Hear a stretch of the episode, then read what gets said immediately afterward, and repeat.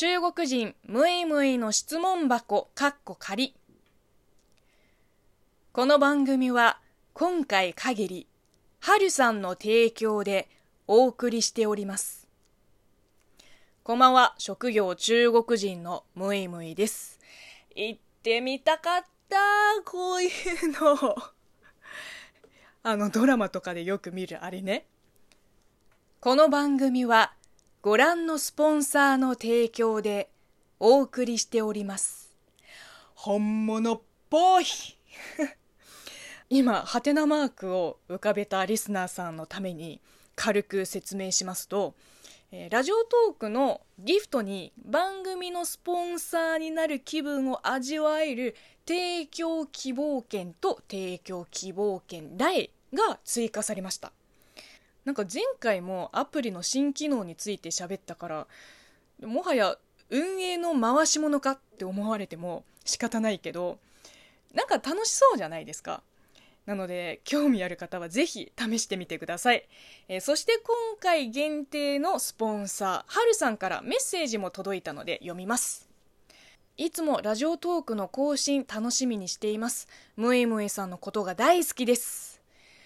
ありがとうございます。好きじゃなくて大好きですもんね。もうはるさんの純粋な心を感じられて本当にありがたいです。もちろんはるさんも含めていつもこの番組を聞いてくださって、えーお便りを送ってくださってるリスナーの皆さん本当にありがとうございます。では今日のお便りいきますね。新しいことを始めるとき失敗を恐れて躊躇してしまうことがよくあります。ムイムイさんにもこういう経験はありますか？ということですがうーん昔はあったかもしれないですね。割と人見知りな子供だったので初対面の人に話しかけるだけでもめっちゃ躊躇してました。今はですね新しいことに挑戦するのむしろ大好きですね。逆に仕事がルーティンワークになるのが一番耐えられないですね。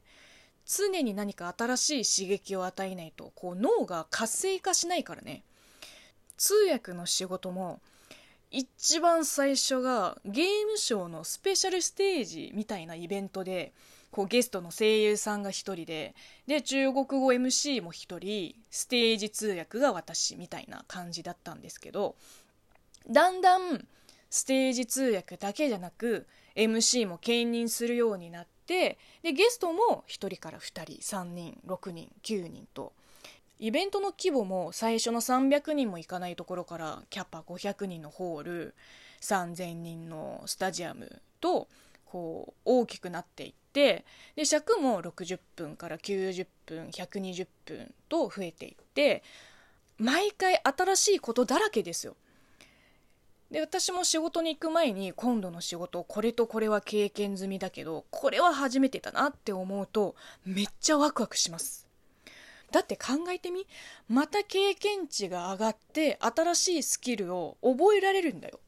そしたらまた次のステップに行ける。ワクワクするよね。もちろん失敗を恐れる気持ちはすごくわかりますけどステージに立って通訳 MC の仕事をさせていただく以上私失敗なんてしませんってこう胸を張って堂々としないと、まあ、実際ね しくじったことは何回もあったけど引きずってもしょうがないから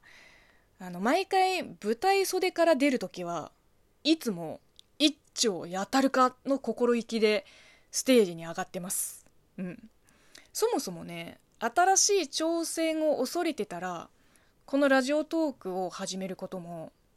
あの YouTube の個人チャンネルを開設するのもチャイニーズチャイチャンネルに出演することももうなんなら日本に留学に来ることも通訳や MC を仕事にするのもできなかったと思う。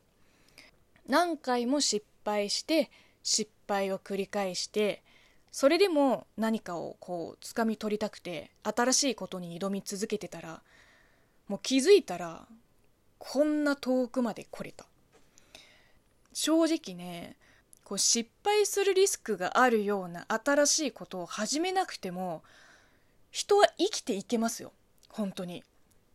でももしあなたも現状に飽きていて現実に不満っていうか物足りなさを感じていたらちょっと冒険して新しい一歩を踏み出すことをお勧めします。うんえー、では最後に番組からのお知らせです。ラジオトークのアップデートによりアプリ内で質問を送る機能が追加されました。今まではペイング質問箱にてお便りを募集していたこの番組も今後、えこの新機能を活用していきたいと思います。中国人ムイムイに質問したいことや番組への感想など、ぜひこちらの機能を使って送っていただければと思います。ではまた次お会いしましょう。バイバイ。